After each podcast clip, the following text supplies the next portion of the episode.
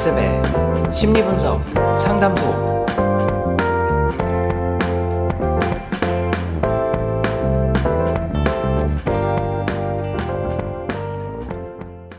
네, 안녕하세요. 일상 속 갈등이나 행동을 강점 성향으로 분석해보는 엔쌤의 심리분석 상담소 그 15번째 시간입니다. 지난번에 저희랑 처음 같이 해주셨던 어, 선영님, 음, 김선영님 오늘도 같이 나와주셨습니다. 안녕하세요. 안녕하세요, 앤- 앤디님. 네, 처음에 좀 긴장 되시지 않으셨어요? 처음 할 때? 지난번에요. 지난번에 할 네. 때? 네. 하기 오늘 전에 굉장히 긴장했었죠. 아 그래요? 막상 하다 보니까 그래도 좀 편해지셨죠? 네. 네. 오늘은 어떠세요? 오늘은요. 네. 아, 오늘은 좀 기대하는 마음이 오, 컸어요. 어 그래요? 네. 어, 뭐뭘 기대하시나요 오늘은?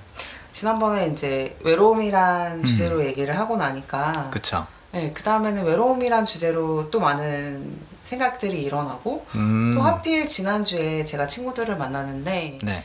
그들이 먼저 외로움이란 단어를 꺼낸 일이 굉장히 많았던 거예요. 오, 네. 이거에 대해서 언급한 게 아니었는데. 정말요. 제가 얘기를 시작한 게 아니라 대화를 오. 하던 중에 그런데 요즘은 정말 외롭다. 뭐 이렇다거나. 하여튼 그 외로움이라는 게 토픽으로 나와서 음, 아, 심리학 그런 보고서 중에 이런 것들이 있더라라고 제가 얘기를 해줄 수도 있었고 오, 서로 외로움에 대해서 얘기를 많이 해볼 수가 있어서 네네. 오늘은 어떤 토픽이 있을까 궁금한 어. 마음으로 왔습니다. 어, 좋습니다. 어, 마침 이야기 나온 김에 외로움에 대해서 조금 더 찾아보셨다고요. 네. 네, 역시 수집이 있어서 그런지 정보를 더 찾아보셨군요. 방송 이후에도. 네. 뭐 어떤 궁금증이 생겨서 찾아보셨나요? 아 제가 궁금했던 점은 어, 크게 두 가지였는데요. 네, 아까 말씀드린 대로 친구들이랑 얘기를 하다 보니까 네. 아 그렇다면 인간만 외로움을 느끼냐? 음, 지난번에도 잠깐 언급 나왔었죠. 예, 예, 식물은 어떨까? 네, 동식물도 외로움을 네. 느낄까? 네. 그게 첫 번째로는 좀 많이 궁금했고요. 네, 두 번째로는 사실 이건 저만의 생각일 수 있는데 네. 자발적으로 외로움을 선택한 사람들도 있자, 있잖아요. 아, 네, 그렇죠. 네네, 뭐 무건 수행을 하는 스님이라던가, 오, 그렇죠. 예, 예, 홀 그런 자발적으로 외로움을 선택한 사람들에게도 음, 그런 질병의 위험이라던가 음. 라는 부분이 똑같이 증가하는 건지가 좀 궁금해졌어요. 어, 어, 그것도 굉장히 재밌는 질문이네요. 두 번째 질문에 대한 답은 어쩌면 지난번에 살짝 언급을 했을지도 모르겠는 게 외로움이라는 거를 지난번에 물리적인 외로움하고 음. 심리적인 외로움 두 개를 네. 구별을 했었죠. 그래서 외롭다고 느끼는 사람이나 어, 아니면 실제로 물리적으로 주변에 사람이 별로 없어서 외롭거나 이 두 케이스가 해당된다 그랬는데 본인이 선택한 경우에는 외로움을 어, 느끼지 않는 분들도 좀 있을 것 같아요. 지금 말씀하신 그런 음. 성직자라든지 그런 네, 경우에는 음, 뭐 물론 인간이니까 느끼는 음. 어느 정도의 외로움은 네. 있긴 하겠지만 그래서 어떤 결과들을 좀 찾으셨나요? 아, 그래서 구글에 구글 시네. 구글에 제가 식물 외로움 음. 이렇게 두 가지로 네, 키워드를 넣고 찾아봤는데요. 네, 첫 번째는 외로움을 타는 식물에 대해서 죽는 식물이 있다라는 보고가 있더라고요. 그래서 네. 음. 이름이 유츠 프라카치아라는 음. 꽃이 있는데 네, 재밌는 거는 어 일단 사람이 만, 만지면 죽는데요. 이 꽃은 굉장히 음. 이제 뭐랄까 굉장히 한적한 예민한 곳에 거. 예 네, 살고 있는데 사람이 만지면 죽는데 네, 그런데 똑같은 사람이 네. 매일 와서 하루에 한 번씩 네. 만져주면 계속해서 살 수 있다고 하더라고요. 음, 손을 타는 거네요. 네. 음, 그렇군요. 네. 그래서 그런 연구 결과가 있다는 얘기를 들었습니다. 음, 근데 어쨌든 걔는 그냥 가만히 냅두면은 멀쩡히 음. 사는 거죠? 실은 그러니까 자발적인 외로움을 추구하는 어. 식물인 거죠. 어, 그렇죠. 네. 어, 근데 특정한 사람이 계속 반복해서 애정을 보이면 네. 어, 그거와는 공존할 수 있다. 그거와는 공존할 수 있다. 음. 그리고 사실 이제 이게 그 제가 찾은 내용에서도 이게 완전히 과학적인 사실로 입증되었는지는 모르겠다라고 네네. 단 전제를 달긴 했지만 음. 그 만진 똑같은 사람이 매일 만져주는 경우에는 계속해서 살 수 있지만 음. 한번 만지고 간다거나 예를 네네. 들어 그리고 매일 다른 사람이 만지거나 하면 음. 시들어서 죽고 만다고 합니다. 음, 그렇군요. 네. 뭐 과학적으로 그게 증명이 됐는지 안 됐는지 대한 여부는 지난번에 저희가 언급한 것처럼 이게 어, 상관관계냐 아니면 음, 인과관계냐 그 맞습니다. 차이겠죠. 그러니까 어, 안 죽는다는 거는 발견했는데 그게 뭔가 정말로 애정을 음. 받아서 안 죽는 건지 네. 아니면 뭔가 다른 원인이 있는 건지는 네. 모른다는 네. 얘기죠. 네. 네. 동물들은 어떤가요? 동물에 대한 건 찾아봤더니 조금 연구가 많이 되어 있더라고요. 네. 그런데 이제 결론적으로 생각을 해보면 저희가 애완견이나 네. 애완묘들을 많이 키우잖아요. 그 그렇죠. 러니까 어느 정도 좀 지능이 있고 음. 그리고 자기 새끼를 인식하는 네. 그런 아이들은 동물들은 네. 외로움을 확실히 느끼는 것 같다. 음. 연구 결과가 많았습니다. 뭐 다른 애들은 몰라도 하여튼 강아지 같은 경우에는 음. 특히나 외로움을 잘 타잖아요. 그렇죠? 네, 그렇죠. 어, 아파트 같은 데서 집에다 오- 오랫동안 혼자 놔두면은 막 음. 밤새도록 짖고 전 강아지가 우울증이 있다는 사실을 몇 년 전에 알았거든요. 아, 강아지들은 우울증이 그러셨구나. 걸린다고 해요. 네, 맞아요. 네. 혼자 놔두면. 그래서 이제 저와 비슷하게 혼자 사는 친구들이 네. 처음에는 강아지를 키우다가 네. 그게 굉장히 강아지에게 불행한 일이다. 맞아요. 라는 얘기를 많이 들었어요. 그렇죠. 상대적으로 고양이들은 좀 혼자서 놀고 그렇죠. 인간이 오란다고 오고 가란다고 가고 음. 하는 동물이 아니기 때문에 뭐 강아지들보다는 좀 남편인데 음. 강아지는 집단 생활하고 음. 또이 수직적인 관계 안에서 살잖아요. 맞아요. 그래서 그런 뭔가 애정, 같이 뭔가를 하는 행위 이런 것들이 굉장히 음. 중요해 보이는 것 같더라고요. 뭐 고양이도 좀 너무 혼, 혼자 오랫동안 가둬놓으면, 그러니까 원래는 야생 동물이잖아요. 네. 밖에서 살던 동물이니까 혼자서 너무 오랫동안 한 공간에서 갇혀 있으면 어, 고양이도 우울증이 있는 것 음. 같더라고요. 아, 그래요? 네, 스트레스를 받는 것 같아요. 아, 그렇구나. 네, 뭐 밥 있고 뭐다 네. 해도 네. 좀 스트레스를 받는 것 같아요.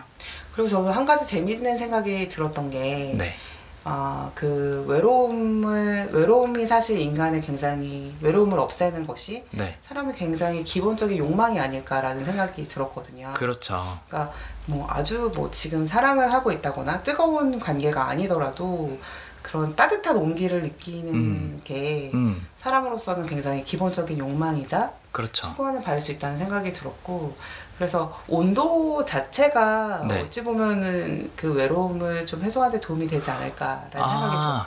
그거랑 관련된 연구 결과 저는 봤던 것 음. 같아요. 그러니까 어, 뭐 따뜻한 옷, 그렇죠.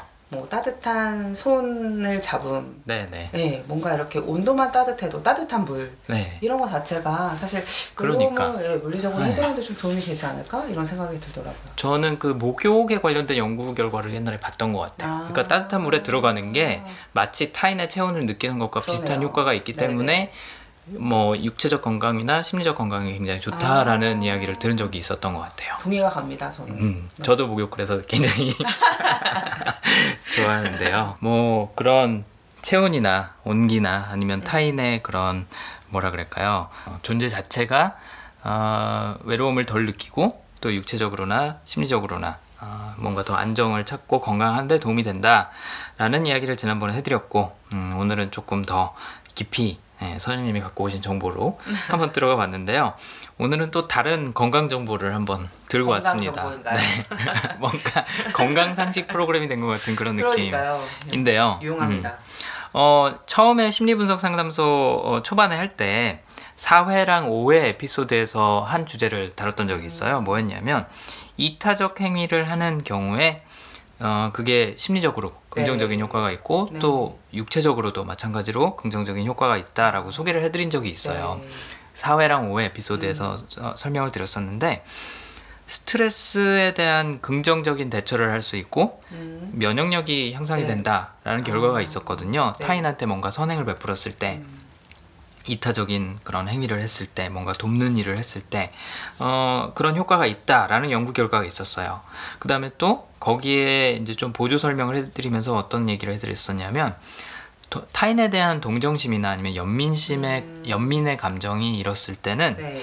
몸에서 옥시토신이 분비된다라는 음. 연구 결과가 있었거든요. 네, 네. 근데 오늘 소개해드릴 소식은 뭐에 관련된 거냐? 이타적이를 이타적인 행위를 하는 게 나한테 도움이 된다는 거는 여러 연구 결과에서 음. 발표가 되고 있고 어, 오늘 소개해드릴 소식에서도 그런 연구 결과가 있었는데 재밌는 건 내가 나를 위해서 뭔가 왜 우리 그 옛날에 어떤 그 신용카드 회사 선전이었던 걸로 아, 기억하는데 네. 열심히 일하 당신 뭐 떠나라 떠나라. 맞아요. 약간 그런 거 있었잖아요. 네. 그래서 뭔가 내가 힘든 일을 겪거나 아니면은 지쳐 있거나 그럴 때 나한테 뭔가 선물을 주면 음. 내가 힐링이 된다라는 게 일반적인 인식인데 사실은 그렇지가 않다라는 아. 연구 결과예요. 음. 사실은 우리를 건강하게 해주는 건 우리를 행복하게 해주는 거는 내가 나를 위해서 뭔가 했을 때가 아니라 네. 타인을 위해서 뭔가 했을 때 그 더. 효과가 있다. 아. 네, 더가 아니라 아예 있다 없다의 개념으로 나뉘더라고요. 아. 네, 그래서 조금 소개를 해드릴게요. 어, 이거 놀라운데요. 네, 어, 테네시 남부 대학에서 심리학 교수인 캐서린 넬슨 박사가 아, 발표한 연구 결과입니다.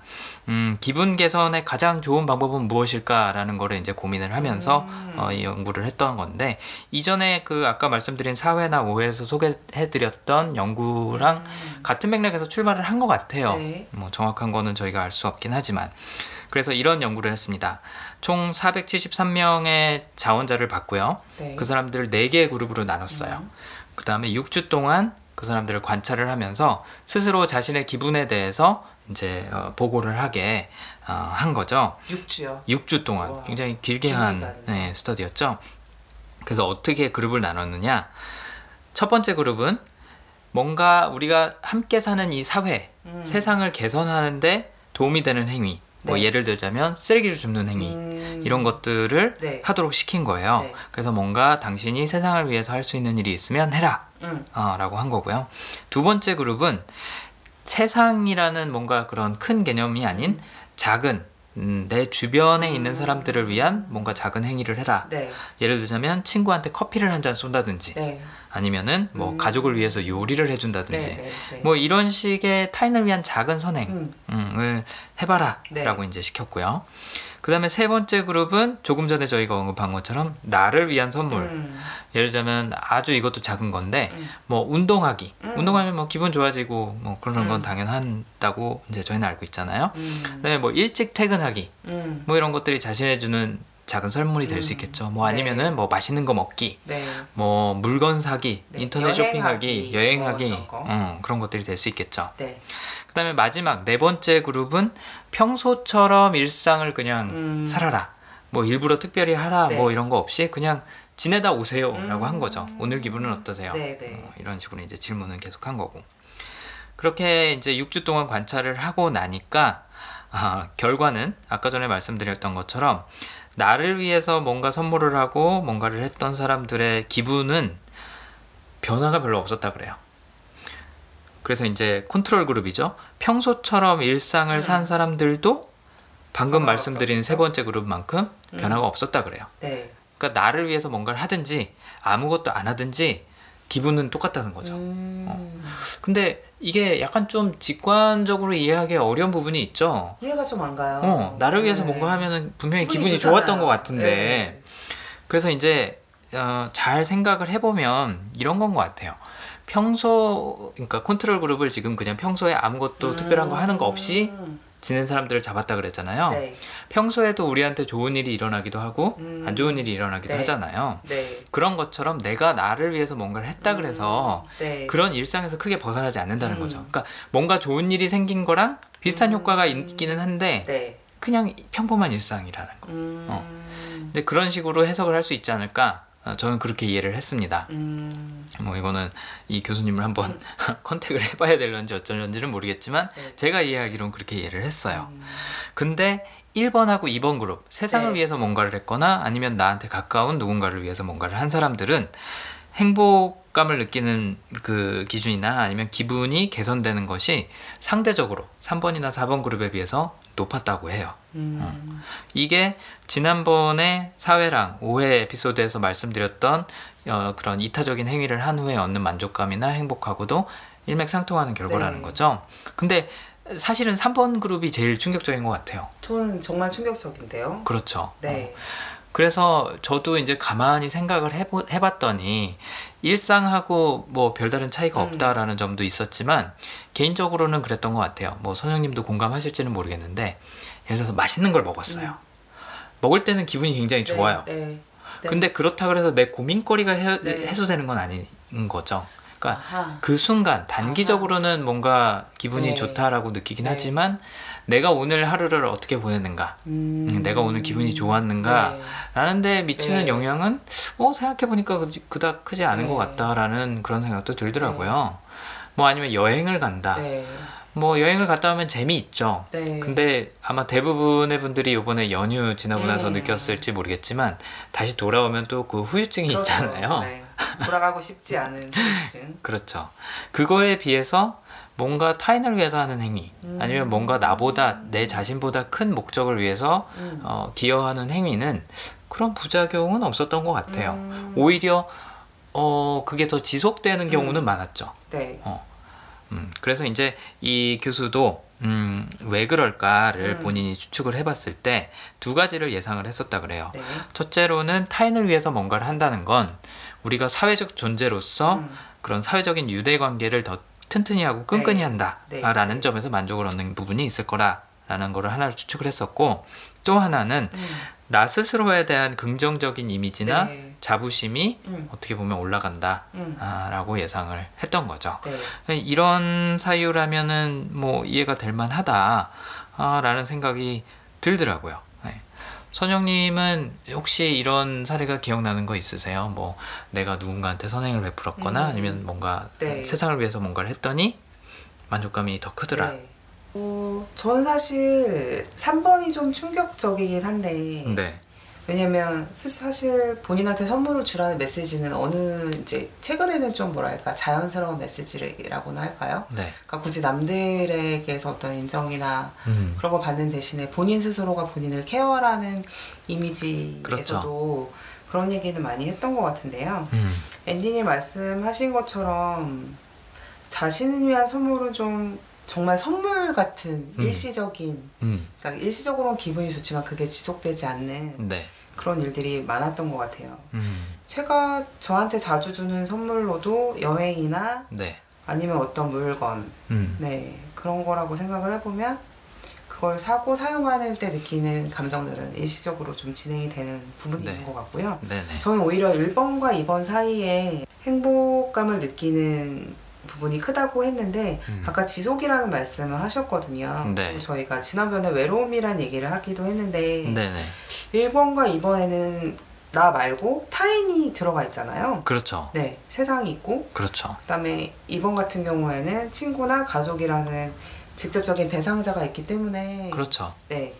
그래서 그 외로움 그거의 결과로 사실 외로움을 극복할 음. 내가 누군가랑 연결이 되어 있고 그 연결이 그렇죠. 되어 있는 사람들에게 뭔가 선행을 베푼다는 이 뿌듯함과 음. 그거에 대한 결과로 더욱 돈독해진 관계가 그렇죠. 남아있기 때문에 네. 예 그래서 내 기분도 좋지만 그게 지속이 되고 또 돌아오기도 하고 그런 부분이 많지 않았을까 그렇죠. 생각이 드네요. 어떻게 보면 약간 선순환이 되는 네. 거죠. 네. 어, 내가 타인을 위해서 뭔가를 했더니 네. 나한테는 네. 외로움을 덜어주는 게 네. 되고 또 그 사람이 또 나한테 뭔가 좋은 네. 기운을 되돌려주기도 하고 음, 어떻게 보면은 사회적인 신용을 쌓는다라고 얘기할 네. 수도 있겠죠. 맞습니다. 내가 타인한테 뭔가를 했을 네. 때 그게 꼭 누군가 알아주지 않더라도 네. 음.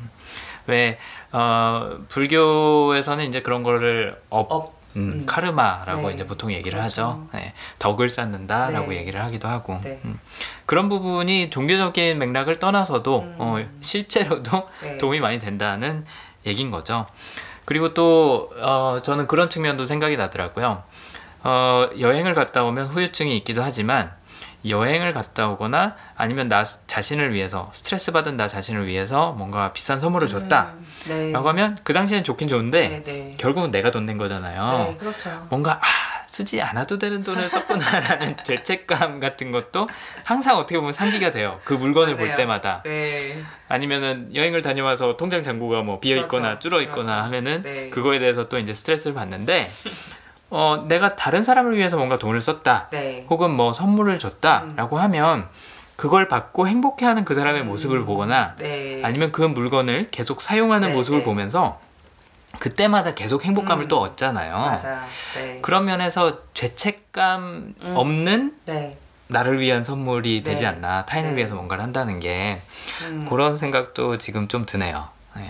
그러게요. 음.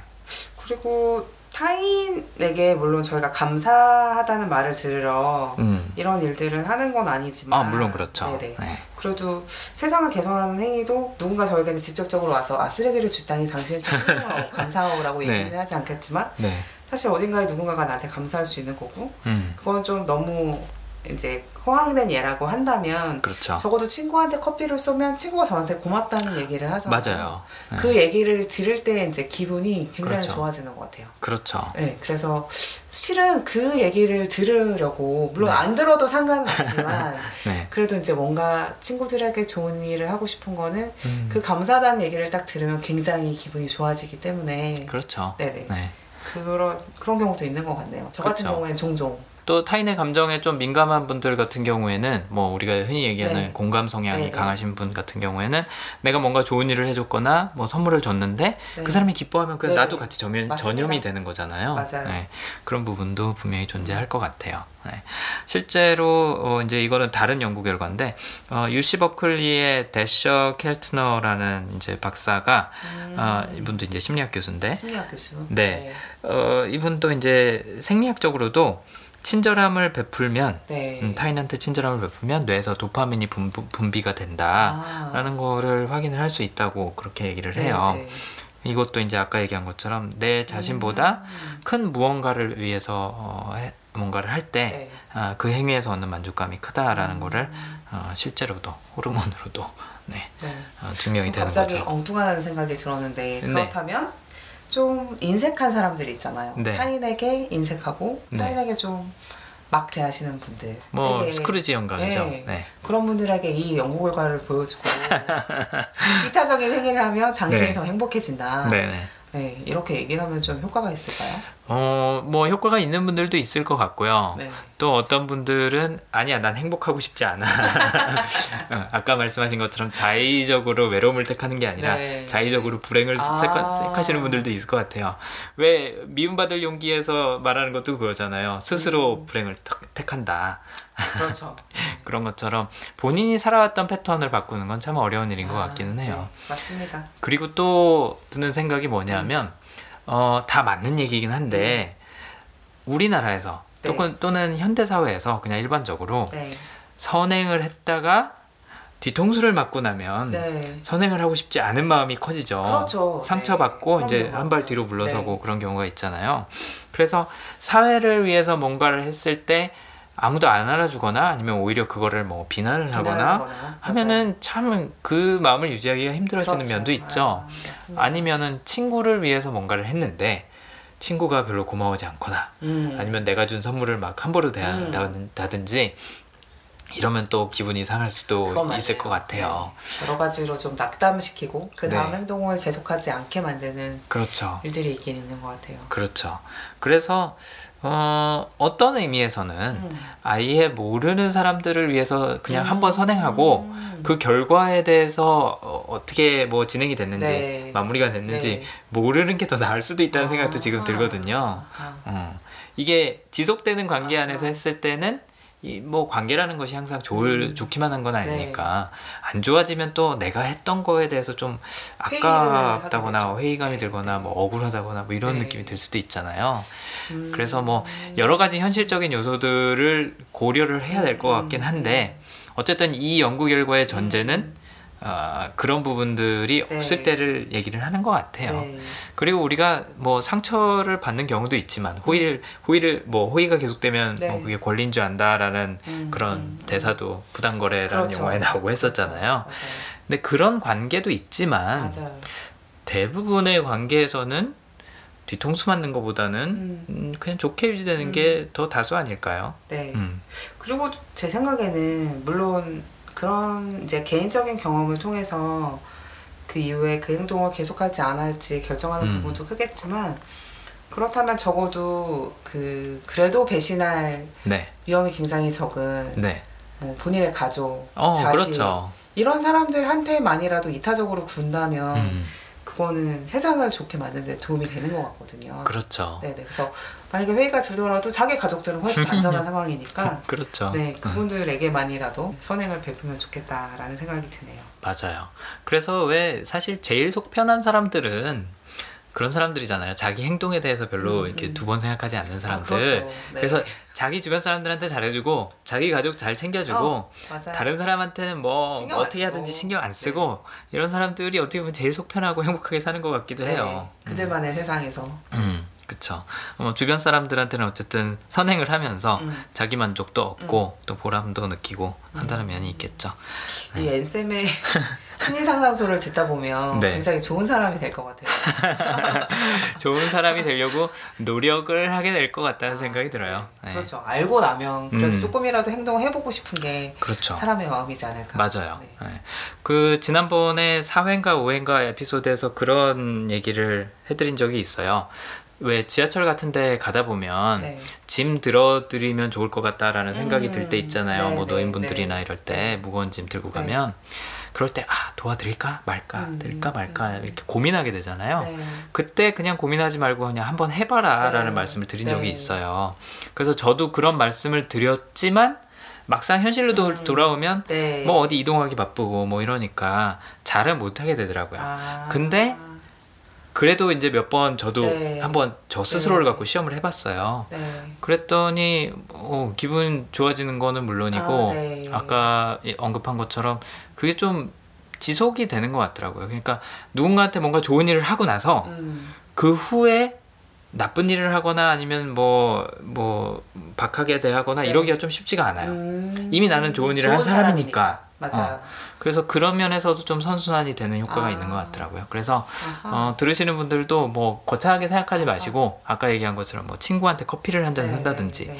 뭐 아니면 뭐 길 가다가 쓰레기를 네. 그냥 아무도 안 보더라도 줍는다든지 아, 가족을 맞아요. 위해서 선물을 네. 하거나 요리를 한다든지 뭐 이러는 것도 음. 어, 괜찮은 방법인 것 같아요. 참고로 오늘 저도 자주 뵙는 분한테 그냥 천 원짜리 음료수 하나 그냥 사드렸어요.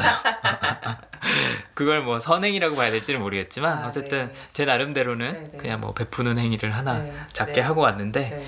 어뭐 기분 좋더라고요. 네. 네. 선생님도 오늘 뭐 선행 하나 하고 오셨나요? 저 타인을 위한 행위. 선행이라고 하면 좀 거창하고. 오늘은 안 했어요. 오늘은 네. 안 했는데 어제 그러고 네. 보니까 지하철에서 이제 구걸이라고 하긴 뭐한, 뭐한데 어쨌든 아. 할아버지 한 분이 지하철 그 승강장 바닥에 네. 앉으셔서 종이컵 하나를 들고 계시더라고요. 음. 그래서 이렇게 쓱 지나쳐 가다가 네. 전 보통 보통은 잘 안 넣거든요. 근데. 이렇게 천 원짜리 한 장을 드렸어요. 오. 그런 거라던가 음. 아까 말씀하신 부분에서 그런 노인분들한테 길을 음. 알려드린다던가 정말 네. 모르는 사람인데 네. 어, 어쨌든 어, 도움이 필요하신 어르신들이잖아요. 근데 음. 예전에도 그런 분 한 분은 이제 자기 자식이랑 지하철역 지하철이 아니었구나 기차역에서 만나야 하는데 네. 연락은 잘 안 되고 해서 제가 좀 기다렸다가 오. 인계를 해드린 적이 있거든요. 오.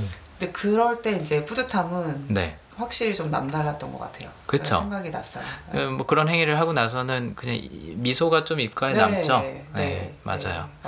그래서 뭐 여러분도 거창한 거 생각하지 음. 마시고 한번 해보시기 바랍니다. 네. 또 하나 생각났던 게 어, 그런 것도 있어요. 저는 평소에 감사합니다라는 말을 좀 많이 일부러 하는 편이에요. 근데 어, 지켜보면 인디님 많이 하세요. 네 예를 들어서 뭐 가게에 가서 물건을 샀다. 음. 그러면은 보통 이제 점원이 손님한테 감사합니다라고 맞아요. 얘기를 맞아요. 하잖아요. 근데 어쨌든 그분도 뭐 일을 하고 있는 거니까 뭐 저한테 봉사를 하시는 네, 건 네. 아니잖아요. 어, 그렇기 때문에 저도 감사합니다라고 얘기하고 나오거든요. 네.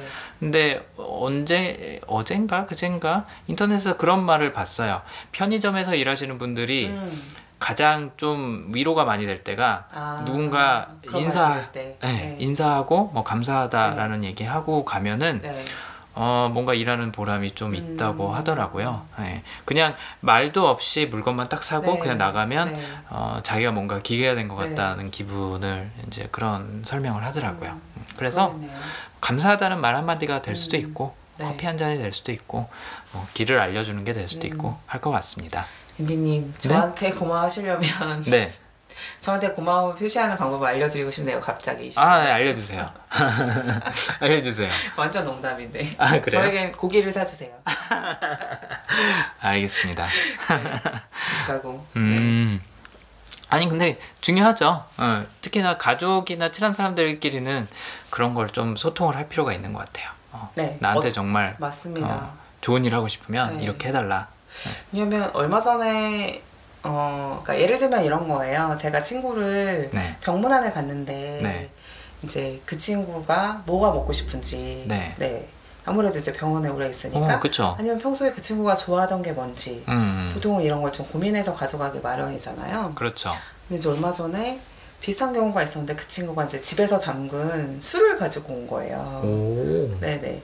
그래서 사실 그거는 평소의 상황이면 굉장히 직접 만든 맛있는 네. 술을 가지고 왔으니까 굉장히 고맙고 네. 고마운 선물인데 저는 그때 이제 문병을 받은 당사자는 아니었는데 네. 그래도 문병 받은 환자는 술을 마실 수가 없는 상황이었거든요. 그렇겠죠. 네네. 네. 왜 술을 왜 들고 온 걸까 이런 생각이 좀 들더라고요. 음. 물론 이제 그 상황에는 병자만 있는 게 아니어서 네, 네. 뭐 저도 있고 여러 친구들도 와 있었으니까 네. 저희가 다 같이 이제 음식도 먹고 하는 중이어서 그 술을 맛있게 먹긴 했는데 네. 그래도 가장 주인공은 이제 환자였고 그렇죠. 네 그래서 뭔가를 들고 오기로 생각을 했을 때는 좀 더 환자 생각을 하는 게 좋지 않았을까라는 음. 생각이 좀 전 나중에 들었거든요. 그렇죠. 네. 네. 그거는 상대방보다는 어떻게 보면 나를 위한 만족이 좀더 음. 컸을 수도 있겠네요. 음. 그분이야말로 본인이 이타적인 해결을 함으로써 네. 자신의 행복감을 고양시키는 데는 소개의 성과를 달성하였으나 실제 그걸 받은 사람들이 얼- 받은 사람이 얼마나 행복했을지 음. 약간의 정말로 음. 당사자가 원하는 선물을 줬으면 어, 그거보다 조금 더 행복할 수 있었겠죠. 맞네요. 네. 네. 네. 그래서 뭐 그것도 괜찮은 팁이 될 것 같습니다. 네. 앤쌤의 심리분석 상담소. 지난주에는 저희가 어, 선영님을 소개해 드리느라고 맞습니다. 약간 선영님 특집을 해드렸었죠. 네. 영광이었습니다. 종종 하겠습니다. 네.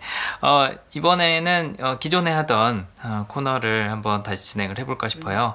이런 성향, 저런 성향이라는 코너였는데요.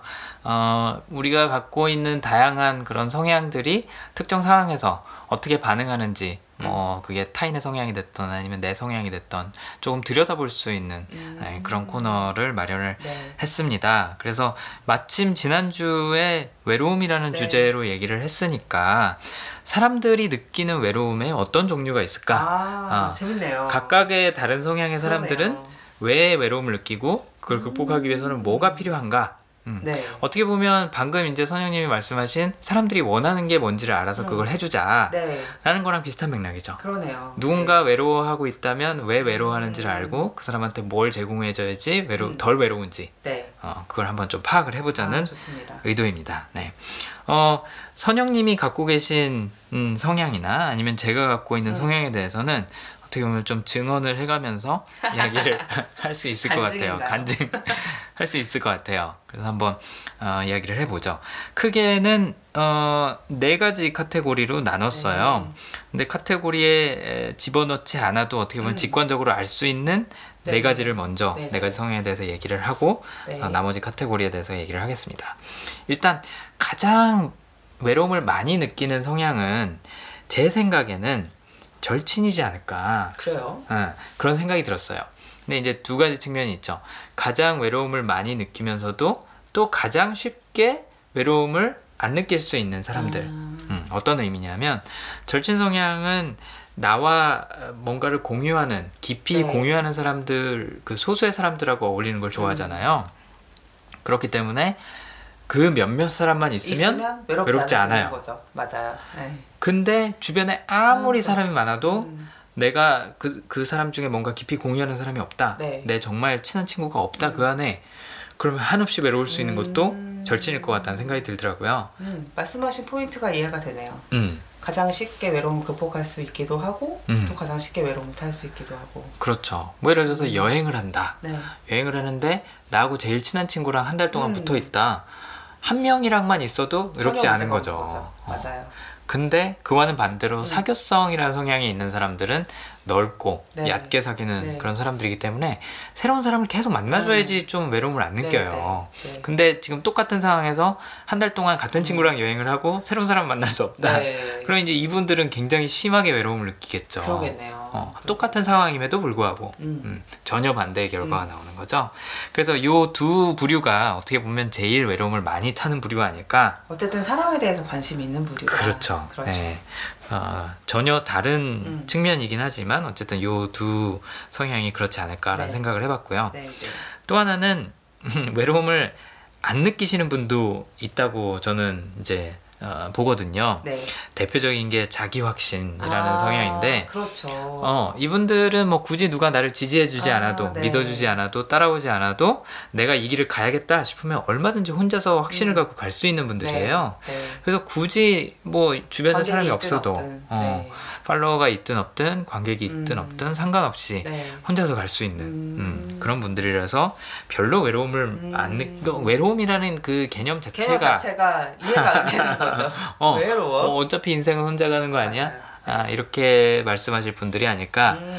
라는 생각이 좀 들더라고요. 음, 물론 뭐 이분들이 인간성이 전혀 없다, 네. 인간미가 없다라는 건 아니지만 상대적으로 음. 아, 외로움이 좀 덜하지 않을까라는 생각이 들었고 또 한 부류는 이분들은 외롭기가 쉽지가 않을 것 같다라는 생각이 드는 게 음. 포용이라는 성향 갖고 계신 분들은 네. 어, 여러 사람을 여러 사람이 아니지 모든 사람을 다 끌어안고 가는 분들이거든요. 음, 네. 그러니까 본인이 네. 그렇게 네. 끌어안고 가시는 분들이기 네. 때문에 소외되는 일이 없지 않을까. 아 오히려. 오히려. 네. 그러니까 이런 분들은 내가 어떤 그룹에 끼냐 안 음. 끼냐 문제가 아니라 우리 그룹에 아니면 내가 있는 음. 곳에 사람들을 끌어 모으냐 안 음. 모으냐 이게 네. 관건이거든요. 네. 네.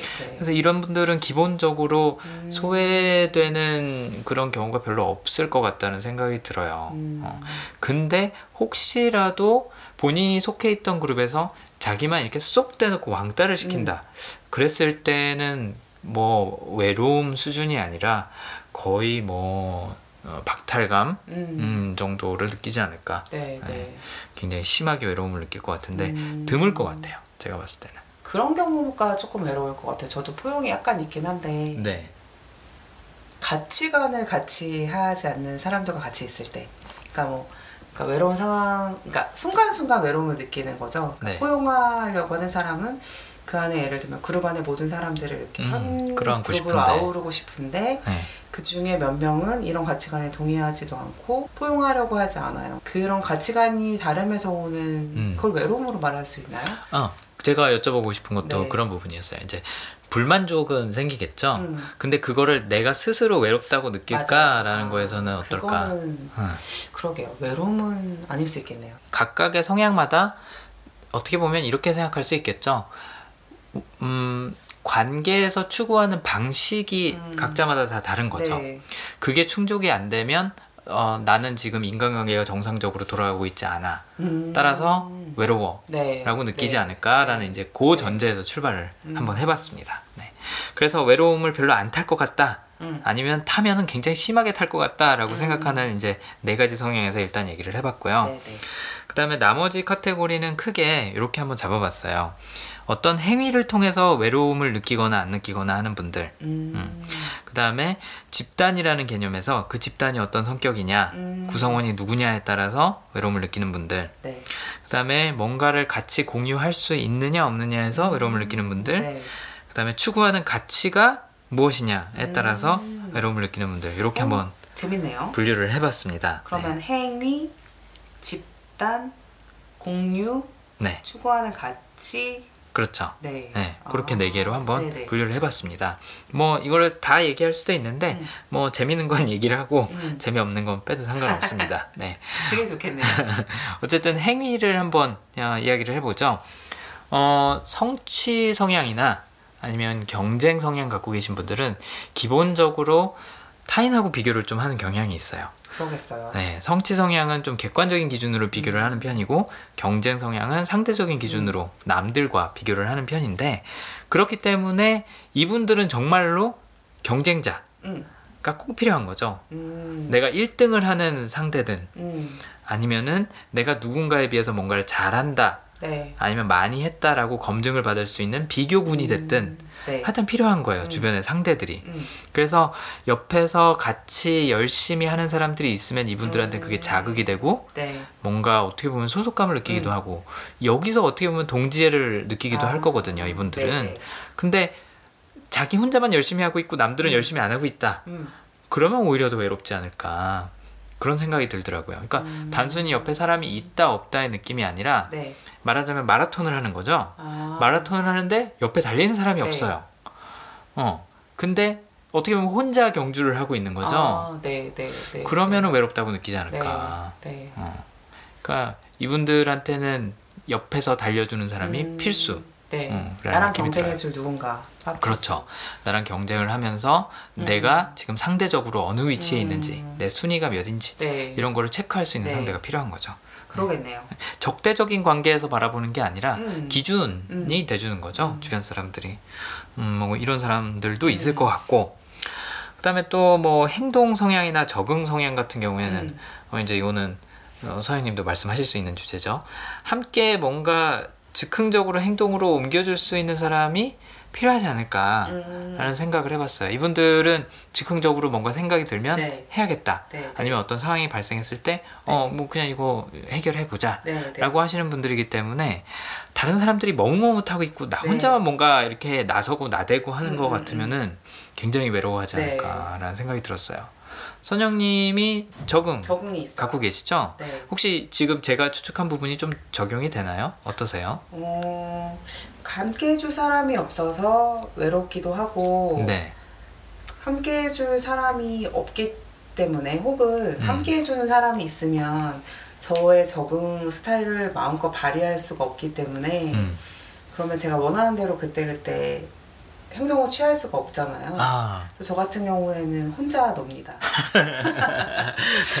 외로움을 선택을 하는 거죠. 왜냐하면 네. 그날 그날 이제 예를 들면 우리가 영화를 보러 가자라고 그렇죠. 만나서 음. 영화도 뭘 보고 이런 게 이제 딱딱딱 정해지는 일정도 뭐 소화할 수는 있겠지만 음. 어떤 날은 제가 그날 그날 관심이 가는 대로 하루를 지내고 싶을 때는 그 같이 하는 동반자가 예, 모든 걸 같이 해줄 수 있는 성향이면 좋겠으나 사실 그렇지 않은 경우가 많잖아요. 그렇죠. 네. 그렇기 때문에 저는 종종 혼자 노는 것 같아요. 어, 이거를 제가 이렇게 추측해봐도 될까요? 같이 뭔가를 해보려고 그랬는데, 음, 어, 의견이 모아지지가 않기 네, 때문에 네. 내가 원하는 걸 즉흥적으로 하기가 어렵더라. 그리고 그때는 뭐 그걸 외로움이라고 표현할 수 음. 있을지 모르겠지만 어쨌든 외로움이 됐든 소외감이 됐든 뭔가 그런 기분이 들어서 음. 그냥 차라리 아예 그냥 혼자 한다. 아. 이렇게 추측해 볼 수도 있을까요? 억지로 껴맞추는 건가요? 그게 외로움일 수도 있겠네요. 음. 나는 이걸 하고 싶은데 그 친구가 그걸 원하지 않으니까. 음. 네. 왜냐면 사람 수가 많아질수록 의견을 모으는 게 점점 네. 힘들어지잖아요. 그래서 나는 지금 저기에 가보고 싶은데 아무도 같이 안아주는 거예요. 네. 어. 그럼 에이 모르겠다. 어, 그렇죠. 차라리 이럴 바에는 나 혼자 갈래. 그렇죠. 어떻게 보면 외로움을 피하기 위해서 음. 외로움을 선택한 게 아닐까. 그렇죠. 같이 있어도 느껴지는 외로움을 피하기 위해서 물리적인 외로움을 통해 음. 스스로의 행복감을 추구하는. 어, 그런 왜냐하면. 어떻게 보면 거절 당하는 거랑 비슷한 거라고 생각할 수도 있는 거잖아요. 나 뭔가를 하고 싶어요. 네. 근데 사람들은 머뭇거리거나 안 해요. 네. 그럼 거기서 느끼는 외로움이 오히려 네. 더 크지 않을까? 군중 속의 외로움 우리 지난번에 얘기했었잖아요. 그렇죠. 맞아요. 그럼 그렇죠. 오히려 그런 게 더 크지 않을까? 그리고 오히려 적응이라는 캐릭터가 음. 저 스스로 이제 그때그때 관심사에 따라서 행동을 음. 하는 측면도 있지만 시- 같이 있는 사람의 관심사를 따라서 맞춰주는 어, 게 그렇죠. 굉장히 크기 때문에 네. 하루를 이제 잘 보내죠. 잘 보내는데 보통 그런 경우에는 뭐 먹고 싶니? 네. 뭐, 뭐 하고 싶니? 네. 뭐 이런 경우가 되게 많아요. 네. 그러다 보니까 이제 저 또한 그 하루를 재미있게 보냈지만 집에 가면 제가 마음껏 원하는 하루를 보냈다는 생각이 안 들 때가 종종 있어요. 음. 특히 관심사가 많은 많이 음. 다른 친구를 만나면 그렇겠네요. 네네 그래서 그런 게 너무 반복이 되다 보면 차라리 이제 오늘은 마음껏 내가 하는 일을 하자라고 음. 마음을 먹으면 음. 차라리 혼자서 이제 그 일을 하게 되는 경우가 종종 있는 것 같아요. 그렇죠. 어떻게 보면은 나의 best friend가 같이 하는 거니까. 네, 어, 그렇죠. 내가 나하고 나는- 노는 거죠. 하나도 외롭지 않은. 굉장한 사이코 sociopath로 제가 들릴 것 같아서 저 두 번밖에 안 됐는데 저 친구도 조금 있고요. 남들이 보기에 건전한 사회생활을 유지하고 있는 그런 사람임을 네, 네. 말씀드립니다. 네, 그건 옆에서 제가 보증할 수 있습니다. 네. 아 근데 의외로 혼자 노는 거 좋아하는 분들 많으세요. 그쵸? 어, 어, 그럼요. 아니죠. 네. 진짜 내 마음대로 할 수 네. 있으니까. 아니 제가 지금 이렇게 추측을 하는 이유는 저도 약간 그런 외로움을 느낄 때가 있거든요. 네. 저는 좀 남들하고 취향이 많이 다른 부분들이 네. 있기 때문에 네. 다 따라올 수가 없어요. 네. 그랬을 때 가자 하고 하는데 안 따라와요. 음. 그럼 되게 서운할 때도 있고 어, 약간 외롭다고 느낄 때도 있거든요. 그래서 저도 혼자서 할 때가 많아요. 아, 그래서 제가 한번 질문을 드려본 네. 거예요. 어, 비슷하신가 해서. 네네. 그래서 이렇게 행위를 뭔가 하는 거에서 외로움을 느끼는 분들도 있고요. 음. 그다음에 또 어, 어찌 보면은 음, 조화, 아, 화합 화합 이라는 성향이죠. 네. 어, 이제 이게 용어가 좀 바뀌었는데 2014년 기준으로 지금 용어로는 화합이라는 성향은 갈등을 안 만드는 게 굉장히 중요하잖아요. 그러네요. 그래서 갈등 없이 화목하게 지내는 게 굉장히 중요한데 네. 사람들이 뭔가 부정적이고 음. 툴툴거리고 네, 네. 뭐 갈등을 조장하고 네. 이런다. 네. 그러면 혼자 긍정적인 사람이 돼서 음. 굉장히 외로울 것 같다라는 생각도 들더라고요. 음. 그래서 이제 행위로는 뭐 음. 그런 것들이 있을 것 같습니다. 음. 그다음에 아까 두 번째로 말씀드렸던, 말씀드렸던 카테고리가 집단 집단. 네, 였는데요. 어, 뭐 예를 그냥 뭐 들어드리죠. 전략 성향 같은 경우에 이제 요거는 제가 갖고 있는데 음. 음, 뭔가 계획 짜는 거, 네. 계획에 대해서 고민하는 거 네, 굉장히 좋아하거든요. 음. 근데 어, 뭐 내가 다 짜는 것도 괜찮기는 해요. 음, 음. 하지만 아, 아까 말씀하신 것처럼 적응도 하루 종일 그냥 남한테 맞춰주고만 오면은 네. 힘들잖아요. 전략 성향도 하루 종일 내가 혼자서 다 계획하고 실행하고 음. 그러면은 그것도 나름 지치거든요. 네. 근데 누구랑 같이 계획을 음. 고민하고 짜고 할 수 있다는 거는 굉장히 신나는 일이고 외로움과는 반대의 개념이죠. 뭔가 옆에 나의 동지가 있는 것 같아서 그러네요. 든든하거든요. 그래서 이런 아이디어를 교환할 수 있는 사람, 음. 계획에 대해서 논의할 수 있는 사람이 옆에 네, 있으면 네. 굉장히 든든해요. 음. 어. 근데 그런 사람이 옆에 없이 나 혼자만 해야 된다. 음. 그리고 또 혼자만 계획을 짜는 게 아니라 그 계획을 사람들한테 설명하고 음. 설득하고 나 혼자만 그 역할을 하고 있다. 네, 네. 그럴 때 외로움을 좀 많이 느끼더라고요. 아, 그건 되게 의외네요. 몰랐어요. 그래요? 저는 전략 성향이 사실 굉장히 떨어져서 아, 어.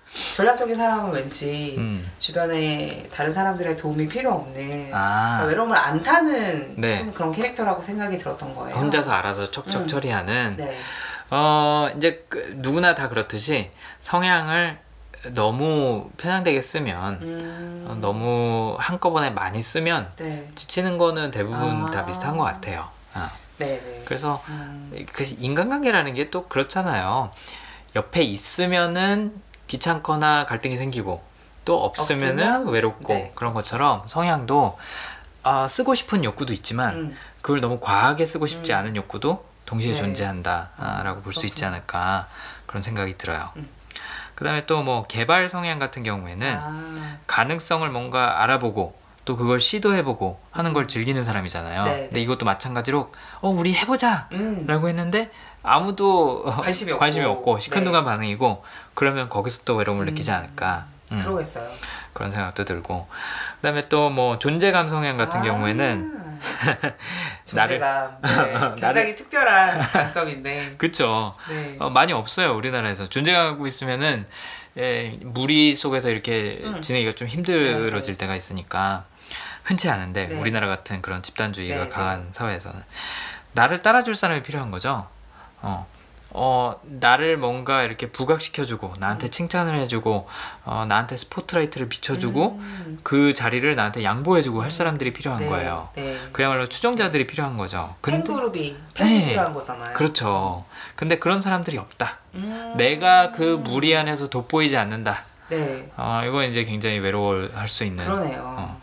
그러니까 그러네요. 외로움이라는 거는 음. 물리적인 외로움보다 제가 네, 봤을 땐 네. 요, 요번에 이거를 이제 준비하면서 생각을 해봤더니 물리적인 외로움보다 각자가 느끼는 심리적인 외로움이 상황이 다 다를 것 같아요. 아, 그러네요. 어. 음. 존재감 같은 경우에는 저는 존재감이라는 성향이 그렇게 높은 편이 아니에요. 네. 근데 이걸 준비하면서 생각을 해보니까 아 이 사람들한테 이게 네. 굉장히 외롭겠구나. 그러네요. 수많은 사람들한테 둘러싸여 있으면 아. 있을수록 오히려 더 외롭겠구나. 그러네요. 어, 자신한테 아. 스포트라이트가 안 가면 네. 그럴 수 있겠다는 생각이 네. 들더라고요. 그래서 오히려 아까 선생님이 말씀하신 것처럼 차라리 혼자 있는 걸 선택할 수도 있겠다. 네, 네, 네. 아, 그런 왜냐하면 본인이 선택한 거니까 그거는 못 구한 게 아니라. 그렇죠. 음. 그런 생각이 들더라고요. 그러니까 어, 우리가 강점의 그런 음, 욕구에 대해서 얘기를 할때 네. 그런 얘기 많이 하죠. 추구하는 가치가 있고 추구하는 욕구가 있는데 충족시키고 싶은 욕구가 음. 있는데 그게 안 될 것 같다. 그럼 아예 그냥 놓아버리는 경우가 어, 네. 대부분의 성향에서 있는 맞아요, 것처럼 맞아요. 이런 외로움이라는 것도 음, 그런 경우에 스스로 선택하게 되지 않을까. 맞습니다. 어, 네. 선생님이 아까 적응에 네. 대해서 얘기하신 것처럼. 재밌네요. 아까도 친구랑 막 얘기를 하면서 그 친구가 굉장히 직장에서 스트레스를 많이 받고 있어서 음. 어, 영혼을 끄집어 내놓고 기계적으로 일한다는 표현을 썼거든요. 일부러. 네, 일부러. 그렇지 네. 않으면 너무나 이제 괴로우니까요. 그렇죠. 저희가 유체 이탈의 경지에 이른다라고 얘기를 했는데 네. 지금 말씀하신 부분이 그런 부분인 것 같아요. 그러니까 충족이 그렇죠. 안 되기 때문에 네. 아예 그걸 분리를 해서 꺼놓고 하는 상황인 것 같아요. 음. 네. 마치 그 독수 공방을 지키는 음, 음. 아, 부녀자들이 은장도로 허벅지 찔러가면서 밤을 지새운 거랑 비슷한 개념이겠죠. 어. 나한테 이 욕구는 존재하지 않아라고 아예 그냥 없어버리는 거죠. 그렇죠. 네. 그러니까 외로움이라는 것도 어떻게 보면은 소속감에 네. 대한 욕구로 볼 수도 있고 음. 아니면 뭐 지금 존재감이라는 성향 같은 경우에는 어, 주목받는 거, 네. 인정받는 것에 네. 대한 욕구라고 이제 해석을 할 수도 있는 아. 거잖아요. 네. 그러니까 외로움이라는 것의 본질이 뭔지를 생각을 음. 해보면 아 이것도 하나의 욕구구나. 맞네요. 그리고 사람마다 다 욕구가 다르구나라고 음. 이해를 할 수가 있을 것 같아요. 저 갑자기 마케팅 용어가 생각이 났는데 마케팅에서 마케터들이 어떤 상품이나 서비스를 개발할 때 이제 제일 먼저 나오는 용어가 니즈잖아요. 니즈, 그렇죠. 니즈. 그렇죠. 그래서 강점 그룹별로 그 강점을 충족시키기 위한 needs의 측면에서 생각을 해보면 네. 말씀하신 대로 존재감은 나를 따라줄 추종자들이 이제 needs인 거죠. 그런 사람들이 있어야 되는 건데, 그렇죠. 네, 그게 충족이 못할 때 이제 외로움이 음. 느껴진다. 뭐 음. 그런 그런 개념으로 갑자기 생각이 음. 드네요. 이제 뭐 어떻게 보면은 이제 몇몇 사례를 얘기를 하다가 음. 저희가 설명을 해드린 건데 외로움도 결국에는 어떤 욕구가 충족되지 않았을 때 음. 그러네요. 느끼는 네, 부작용이다 그렇죠. 어, 라고 볼 수가 있다는 거죠. 그러네요. 네, 음. 욕구의 충족. 그렇죠. 네. 주도력이라는 음, 성향도 음, 음, 좀 비슷한데 이분들은 어, 아무도 나서지 않을 때 나서서 뭔가를 해결하시는 분들이에요. 맞아요, 네. 맞아요. 네. 근데 그렇게 하- 하는 게 어떻게 보면 희생이거든요. 왜냐하면 남들이 안 한다는 거는 거기에 분명히 뭔가 대가가 있거나 아니면 맞습니다. 원하지 않은 네, 결과가 네, 있기 네. 때문에 안 하는 건데 그걸 나서서 했다는 거는 희생을 한다는 네. 얘기예요. 근데 그 희생하는 입장을 음, 옹호해 주든지 네. 뭐 응원을 해 주든지 감사해 주든지 하는 사람들이 있어야지 어떻게 보면 하고 난 다음에 음. 거기서 만족감을 얻기가 쉬운데 네. 그런 사람들이 전혀 없거나 음. 아니면 아까 어, 언급한 다른 사례처럼 비난을 한다든지 음. 그러면 굉장히 받는다거나. 예, 아. 괴로울 것 같아요. 그러니까 예를 들어서 아무도 안 하니까 내가 나서서 했는데 쟤는 왜 저렇게 나서? 맞아요. 어, 맞아요. 나대. 맞아요. 잘난 척해. 어 잘난 척해라고 하면 어, 네. 엄청난 외로움이 몰려오지 않을까. 저 이런 케이스를 봤어요. 아 그래요? 네. 제가 아는 분이 네. 이 주도록 테마가 있으시고 음, 모든 사람들이 딱 봤을 때는 굉장히 당당하고 음. 말씀하신 대로 음. 어떠한 이분이 나타나면 어떤 일이 해결이 되는 그렇죠. 해결사 이미지죠. 네. 그러니까 모든 집단에서 사람들이 주저주저하고 감히 얘기를 하지 못할 때 본인이 나서서 정리하고 그렇죠. 하는 거죠. 그래서 결과적으로 모든 일이 해결이 되는데 음. 그거에 대한 결과로 감사를 받기보다는 네. 아 저 아이는 나서 네. 물론 능력은 있어 똑똑해 네. 그렇지만 뭐 너무 나선다든가 어. 뭐 그런 걸 고려하지 않는다던가 어. 혹은 뭐 잘 보이려고 그런다든가 어. 그래서 본인의 모든 선의가 좀 오해되는 경우가 많은 것 같아요. 완전 반대로 네네. 왜곡이 돼버리니까. 그래서 이 그렇죠. 주도력을 가진 사람들이 겉보기엔 되게 세 보이잖아요. 음, 그럴 수밖에 그렇죠. 없기 때문에 음. 그렇지만 요 감사라는 표현 듣고 저도 지금 이해가 되는 게 그분이 은근히 여기에 되게 음. 예, 마음을 쓰시더라고요. 음. 그런데 사람들은 나한테 사실 감사하지 않고 본인이 이제 조금 감사를 받고 싶은 마음이 있으셨던 거예요. 왜냐하면 이- 희생이라는 게 기본적으로 깔려 있을 수밖에 없는 네. 성향이니까 네. 네. 남들이 안 하는 거라는 성향이니까 그러니까요. 네. 네. 적어도 어, 감사는 못하더라도 비판은 하지 말아야 그렇죠. 되는데 네네네. 보통은 이런 역할을 하는 사람들 비판하는 경우가 많이 많아요. 예, 네. 진짜 네. 많이 받아요. 네. 그렇죠. 네. 괜히 뭔가 뒤흔들어 놓는다, 음, 음. 휘저어 놓는다라는 그런 맞습니다. 인식이 많죠. 네. 아니면은 기껏 열심히 했는데 음, 뭐 이런 이런 부분이 마음에 안 들어. 너 왜 이렇게 했어? 라고 하면은 맞아요. 아, 정말 네. 열받죠. 그 사람 입장에서는 아니 그러면 당신이 하든가. 하든가인 어, 거죠. 그렇죠. 네, 뒷짐지고 있다가 나중에 응. 한마디 하는 건 누구나 할 수 있잖아요. 맞아요. 네. 네. 참고로 저도 이 주도력이 굉장히 상위권에 있어요. 아. 어, 어, 상위 다섯 개 들어가기도 했다가 뭐 나오기도 했다가 하는데 보통 10위 안에 있거든요. 아. 근데 이 주도력이라는 성향이 34가지 성향 중에서 제일 빈도가 낮은 성향이거든요. 음. 제일 희소성 있는 성향인데 아마도 이런 부분 때문에 그렇지 아. 않을까. 뭐 몇 가지 이유가 있어요. 사회 안에서 튀는 존재가 되는 거잖아요. 다른 사람이 하기 싫어하는 걸 하거나 아니면 어, 갈등을 어, 의도적으로 조장을 하는 거죠. 어떻게 보면 그러는 역할을 맡기가 쉽지 않은 부분이 하나가 존재를 하고 또 그렇게 했을 때 왜곡되거나 비난을 받는 음. 네. 부분이 있기 때문에 어, 점점 유전자가 어, 퇴화되듯이 그렇죠. 네, 어. 빈도가 줄어드는 거구나. 그럴 수 있겠다는 생각이 좀 아, 들어요. 예. 네. 그다음에 또 어, 소통, 예, 커뮤니케이션이라는 성향이 있죠. 네, 네. 커뮤니케이션 성향 갖고 계신 분들은 말하는 거 좋아하시잖아요. 그래서 네. 누군가 관객이 이렇게 들어줘야지 네. 힘이 나시는 분들인데 네. 아무도 내 얘기 안 들어주고 있다. 너무 외롭죠. 외롭죠. 이거는 바로 느낌이 오네요. 주변에 친구들도 많고 네. 커뮤니케이션이 강점인 분들은 꽤나 많으신 것 같아요. 어, 우리나라. 의외로 많더라고요. 전 음. 깜짝 놀랐어요. 그러니까 네. 우리나라는 뭔가 다들 듣는 거 아닌가라고 네. 생각을 했는데 네. 생각보다 많아요. 네, 많으세요. 그래서 이분들한테는 관객이 꼭 필요합니다. 그러니까 사람이 많은 건 중요하지 않아요. 음. 내 얘기를 들어주는 사람이 있어야 되는 거죠. 음. 네, 저는 옛날에 모시던 상사분이 이거 갖고 계신 분이 계셨는데 제가 재미없는 얘기하면 잘 안 들어드렸어요. 네, 네, 네. 아니면 이제 회식을 하는데 또 냉정한 눈빛으로 너무하신 거 아니에요? 네. 아니면 뭐 회식을 하는데 이제 그룹이 나뉘는 거죠. 아. 처음에는 사람들이 다 듣죠. 그렇죠. 그러다가 이제 뭐 아, 누가 점점, 사적인 점점. 대화를 하고 그러면 이제 그룹이 나뉘잖아요. 네. 그러면 관객 수가 줄어들죠. 그러면 굉장히 서운해하시는 모습을 이제 옆에서 목격을 했던 네, 적이 있어요. 네. 저 같은 경우에는 절친 성향이 더 강하기 때문에 그냥 한두 사람이랑 얘기하는 게 어, 더 재미있어요. 네, 네. 뭐 많은 사람이 내 얘기를 안 들어준다 그래서 뭐 네. 외롭다거나 그런 걸 네. 느끼지는 않거든요. 근데 상사분은 그런 걸 네. 느끼시더라고요. 네. 네, 그래서 아 참 다르구나. 커뮤니케이션이 있는 상사분이 네. 회식을 좋아하시면 네. 아주 힘든 거죠. 그렇죠. 네. 그날은 집에 갈 생각 못 하고 어, 얌전히 들어야 되는 더불어 거죠. 커뮤니케이션이 있으신 분들은 음. 리액션을 또 아 좋아하시죠. 네, 본인의 잘 얘기가. 재밌 네. 재밌다라는 걸 보고 싶어 하시죠. 그러니까 커뮤니케이션 있고 긍정까지 있으면 이제 그 흔히 말하는 부장님 유머를 남발하시는 아재 개그? 네, 아재 개그 아, 네. 남발하시는 분이 되는 거죠. 네.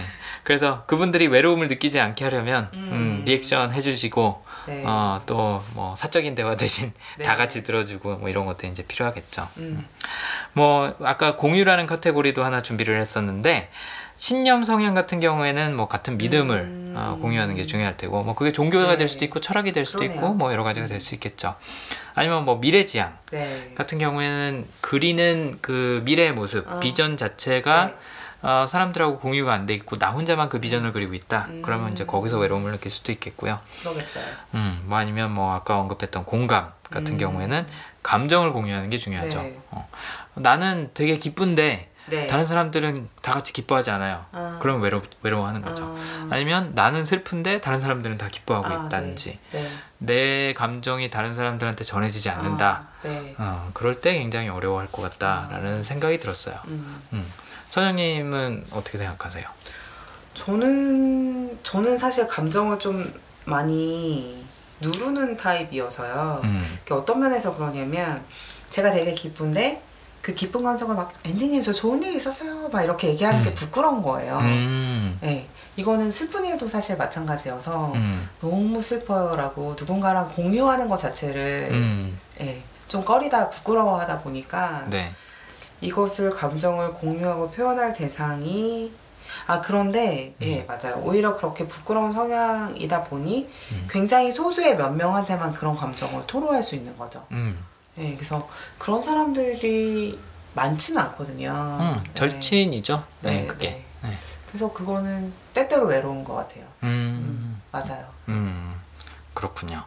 어, 일단은 뭐 그게 다수가 됐든지 아니면 한 명이 됐든지, 그러니까 예를 들어서 절친하고 공감을 갖고 같이 가- 음. 같이 갖고 있는 사람이다. 네. 라고 했을 경우에 나하고 정말 친한 사람 혹은 내 가족이 네. 내 감정을 같이 공유하지 않을 때 음. 그때 느끼는 외로움이 굉장히 크겠죠. 음, 아 정말 크겠네요. 절친이랑 공감은 좀 생각하기 싫은 조합이네요. 네, 그렇죠. 아, 네.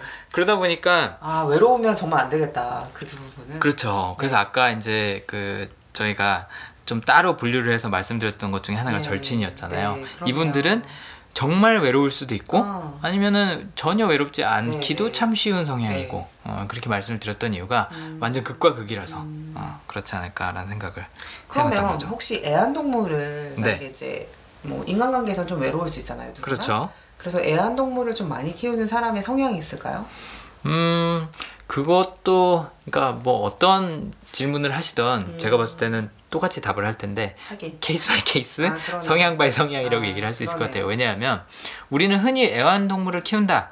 그러면 뭔가 같이 공유하기 위해서 아, 키운다, 네. 공감하기 위해서, 네네. 교감하기 위해서 네. 키운다라고 생각할 수 있잖아요. 맞아요. 아. 근데 이러신 분들도 의외로, 있어요. 어. 의외로 예를 들어서 어, 예를 들어서 최상화를 갖고 있는 사람이 아, 애완견을 키운다. 네. 그러면은 최고의 예를 들어서 뭐뭐 사냥개 아, 를 만들기 위해서. 조련하는 재미로. 음, 조련하는 아니, 재미로 키울 수도 있는 거고요. 아니면 나는 최고 뭐라고 그러죠? 순종 진돗개를 키우는 그 뿌듯함으로. 어. 아 그러네요. 뭐 그럴 수도 있죠. 네네. 어, 이게 어떻게 보면 나의 음. 뭔가 욕구를 충족시키기 때문에 음. 애완견도 키우는 거잖아요. 그러면은 한편 네. 자기 애완동물을 자식이라고 표현하는 친구들이 종종 있거든요. 그렇죠. 아들이라던가 네네. 나는 엄마다 이렇게 네. 표현하는 아이들은 네. 약간 절친 성향이 있는 게 아닐까요? 뭐 그럴 수도 있겠죠. 네. 그러니까 나의 그러니까 보통 사람들이 애완 동물과 교 저기 공유하는 것보다 아. 훨씬 더 많은 걸 공유하는 거잖아요. 그렇죠. 네. 그런 경우에는 절친일 가능성이 높을 수 있겠죠. 네. 음, 뭐 그것도 재밌는 질문이네요. 네. 음. 그래서 이런 공유하는 것에 대한 게 있을 수 있고 또 마지막 카테고리로는 추구하는 가치 아, 같이. 네, 거를 한번 예상을 해봤는데 뭐 예를 들어서 개별화 성향 갖고 계신 분들은 특이한 거, 음. 독특한 거, 혹은 고유의 것 이런 네, 것들을 네, 중요시 네, 여기잖아요. 네, 네. 그렇기 때문에 평범한 사람들 사이에서 섞여 있는 게 굉장히 어, 외롭다고 음, 어, 음. 제가 이걸 갖고 있기 때문에 예측을 할 수가 음. 있어요. 음. 혹은 그 이 사람이 찾아내는 개별적인 특성을 음. 찾아낼 수 없는 음. 사람들 그만큼 특성이 없는. 어, 민감하지 않은 사람들 그렇죠. 네. 그렇죠. 뭐 성향이라는 게 항상 욕구가 욕구라는 게 항상 쌍방향이잖아요. 아 맞네요 내가 네. 원하기도 하고 상대방이 이 원하는 걸 수도 있고. 예, 어, 독특한 점을 알아봐줘야 되는데 그렇죠. 혹은 정말 슬프게도 네. 개성이 없는 사람들이 가끔 있더라고요 네, 그렇죠. 취향도 선호도 기호도 네. 개성도 없는 사람들이 있어요. 사람들이랑 있으면 정말 외로울 것 같아요 응, 그러니까 제가 좀 전에 언급한 게 그런 그거죠 거예요. 네. 그냥 지극히 평범한 사람들 사이에 섞여 있으면 네, 재미가 없어요. 그러네요 되게 외로워요. 왜냐하면 나는 그런 존재가 아니거든. 아 나는 그런 걸 추구하는 사람이 아, 아, 니니까 네네. 그들 사이에 섞여 있으면 뭔가 나만 혼자 된 것 같은 기분이 그러네요. 드는 거죠. 그들이 알아봐 주지도 않고 엔데님도 그들에게서 뭔가를 뽑아내려고 해도 아무것도 없어.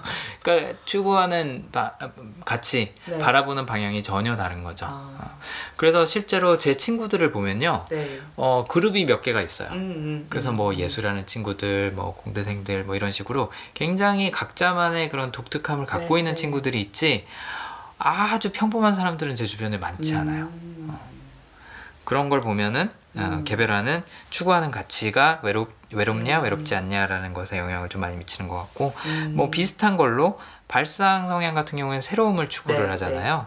그래서 새로운 것을 원하지 않는 사람들, 음. 그냥 기존의 것에서 마냥 행복하기만 한 네, 사람들 네. 사이에 섞여 있으면 네. 또 발상 성향은 외롭겠죠. 그러니까 네. 아티스트가 예를 들어서 평범한 사람들 사이에 음, 섞여 있다. 네. 지루하고 재미없는 거죠. 엄청 외롭죠. 어. 그야말로. 그렇죠. 맨날 구박할 텐데요. 그리고 맨날 다른 사람 이상하다고. 평범한 직장 어. 생활을 해서 평범하게 살자니 그렇죠. 그런 얘기를 들으면 더 외로운 거죠. 그렇죠. 네. 그런 게 이제 가치관을 에, 추구하는 가치관이 어, 다르기 때문에 느끼는 음. 외로움이 있지 않을까라는 생각이 들고 또 뭐 이런 게 있을 수도 있을 것 같아요. 뭐 분석이나 수집 갖고 계신 분들은 음, 네. 새로운 지식, 정보 네, 이런 걸 네, 굉장히 네. 추구하시는 분들이잖아요. 네. 수집하고 싶어 하고 또 그거를 상대방이 제공해 줬을 때 음, 어, 거기서 만족감을 느끼고 네. 대인 관계라는 게그 사람이 갖고 있는 지식, 음. 뭐 노하우, 지혜 이런 것들을 어, 같이 공유할 수 있기 음. 때문에 제공받을 수 있기 때문에 어느 만족이 커서 네. 어, 대인관계를 맺잖아요. 아, 근데 이런 분들이 여러 무리의 사람하고 섞여 있는데 이 사람들이 아는 게 없어요. 나한테 제공해 줄 수 있는 새로운 지식이나 정보가 아무것도 아, 없어요. 네. 나만 혼자서 막 알려주고 있어요. 네, 네. 그랬을 때 외로움을 네. 느끼지 않을까. 아하. 혹시 이런 상황에 처해 보셨는지. 선영님은 수집 갖고 계시잖아요. 저 수집이 네. 네. 수집이 저의 사실 네. 그런 거 한국말로는 뭐라 부르는 뭐라 부르나요? signature theme, signature theme, 대표 테마. 대표 테마. 저의 그 다섯 가지 강점 중에서도 음, 저의 대표 테마가 저는 수집이거든요. 그렇죠. 네. 그리고 개별화 특성에 있는 저의 이제 지인도 너는 그 다섯 개 중에서 음, 수집이 너의 테마다라고 음. 얘기해 주신 분이 있을 정도로 음, 그러니까 자타 공인 저의 그렇죠. 대표 테마는 수집인데 네. 저는 사람도 중요하고요. 근데 다행인 거는 정말 아무 생각이 없거나 아무런 경험을 하는 사람이 아니라면 음. 그러니까 다 여러 명이 만났을 때는 그렇게 재미없는 모임이 종종 있어요. 왜냐하면 여러 명이 그렇죠. 만나면 굉장히 피상적인 얘기를 하게 되잖아요. 그렇죠. 그래서 제가 그런 모임 좀 안 좋아하는데 음. 1대1이나 음. 뭐두 명, 세 명이 만나면 항상 새로운 정보는 나오더라고요. 그렇죠. 왜냐면 모든 사람 다 너무나 특별하고 경험이 다 다르고 하기 때문에 뭔가 항상 흥미로운 부분이 있고 음. 그래서 그런 사람적인 부분에서는 음. 별로 그런 일이 없었는데 다만 이제 대규모의 네. 그냥 의미 없는 얘기를 하는 모임은 제가 좀 안 가는 편이긴 하고요. 그렇죠. 모임의 성격이 네. 이제 이슈인 거죠. 네. 그런데 저는 이게 수집이 제가 살고 있는 곳을 결정하는 부분이 커요. 아 실제로 물리적인 네, 네. 장소 물리적인 말씀하시는. 거죠? 그러니까 어. 저는 접근성이 중요해요. 네. 지금 제가 살고 있는 곳에서는 네. 도서관도 가깝고요. 네. 그리고 서점도 가깝고 네. 그다음에 물건 상점들을 구경할 수 있는 상점도 많고 네. 뭐 도심에서 이벤트도 많이 하고 네. 네. 그러니까 제가 원하기만 하면 수집할 거리가 널려 있어요. 5분 내에. 아. 어. 네. 저는 그게 엄청 중요하거든요. 그래서 예를 들어서 만약에 아무것도 없는 그런 외딴 마, 시골에 가서 네. 에, 두메산골에 들어가서 네, 네, 네. 있어야 한다. 네. 그러면 물리적인 외로움보다도 수집할 거리가 없다는 네. 그 외로움이 크겠네요. 굉장히요. 그러니까 아. 그런 경우에는 사실 매일매일 뭐 식물들이 자라가는 음. 모습을 보면 어제는 초록색이었는데 20%더 진하게 초록색이 되었구나 할 수는 있겠지만 네. 좀 상상하기가 어려운 것 같아요. 음. 그러니까 다양한 소스의 정보를 수집하기 때문에 음. 그게 언제든지 제가 접근할 수 있다는 음. 심지어는 매일 수집을 하지 않더라도 네네. 그게 거기에 있다는 안도감은 굉장히 크고요. 음. 근데 두메산골에 박혔을 때는 그 물리적인 제한성 때문에 음. 기본적으로 좀 외로움을 느끼는 것 같아요. 그렇죠. 네. 음, 그럴 것 같네요. 반대로 그런 곳에 있어도 외로움을 전혀 안 느끼시는 분들도 아, 있을 거죠. 지적사고나 뭐, 뭐 지적사고 네. 혼자서 생각하는 게 네, 너무 네. 좋아서 오히려 사람들이 있으면 네. 방해라고 생각할 수도 네. 있고 아니면 뭐 아까 말씀드린 자기 확신 같은 경우에 음, 뭐 굳이 다른 사람들이 필요 없는 거죠. 외로움이라는 개념도 사실은 별로. 없을 수도 있고 뭐 그래서 어, 외로움이라는 테마에 대해서 저희가 오늘 이야기를 했지만 사실은 외로움도 어떤 욕구가 음. 축적되, 음. 충족되지 않았을 때 느끼는 음. 감정이라고 이해를 하시면 이해하기가 쉬울 것 같아요. 그래서 각 강점의 욕구에 대해서 저희가 다시 한번 짚어볼 음. 수 있었던 것 같아요. 그렇죠. 네. 사실 무슨 얘기를 하든지 결국엔 욕구로 돌아오는 음. 것 같아요. 음. 내가 가장 원하는 것은 네. 무엇인가. 네. 어. 그래서 여러분도 외로움에 대해서 생각을 해보실 때 음. 나는 언제 가장 외로움을 많이 느끼나, 음. 언제 외로웠나 음. 그 상황을 한번 분석을 해보시면 네. 아, 내 성향이랑 외로움이랑 이렇게 연관이 네. 있구나 라고 어, 파악을 하실 수가 있을 것 같아요. 갑자기 생각이 났는데 지난번에 그 외로움에 대한 연구에서 음. 외로움 정도를 측정하던 그런 방법들이 있었잖아요. 있었겠죠? 이 사람이 음. 얼마나 외로운지를 측정하는 도구들 음, 뭐 그런 게 있었겠죠? 있었겠죠? 네. 그러니까는 가끔 본인의 외로움 상태를 점검해 보는 것도 좋겠다는 생각이 들었어요. 어, 그러니까 뭐 물론 이렇게 찌지직해서 탐지기를 갖다 대서 지금 그렇죠. 외로움은 외로움 레벨 5입니다. 뭐, 어, 아니면 뭐 42%입니다. 네, 그렇죠. 그런 게 있으면 좋겠지만 음, 그거는 예, 미래 얘기인 것 같고 음. 어쨌거나 본인의 상태를 안다는 건 굉장히 중요한 일이잖아요. 그렇죠. 예, 예, 뭔가 조치를 취할 수 있는 일이기도 하니 음. 그런 게 있으면 재밌겠네? 라는 생각이 언뜻 어, 들었어요. 저는 그런 것도 재밌을 것 같고 사람마다 또 외로움을 느끼는 환경이 다른 음, 것처럼 외로움을 느끼는 그 외로움을 느꼈을 때 나타나는 현상들도 좀 다를 것 그렇죠. 같거든요. 맞죠, 맞죠. 저는 제가 외로우면 뭐 하는지 알아요. 뭐 하세요? 선영님 혹시 아세요? 인디님 외로울 때? 네, 아니 아니 아니 선영님 스스로 본인이 아, 제가 외로우실 외로울 때, 네. 친구를 만나러 나가는 것 같아요. 음, 되게 친한 친구, 속 깊이 털어놓을 수 있는 친구에게 만나달라고 애청합니다. 그렇죠.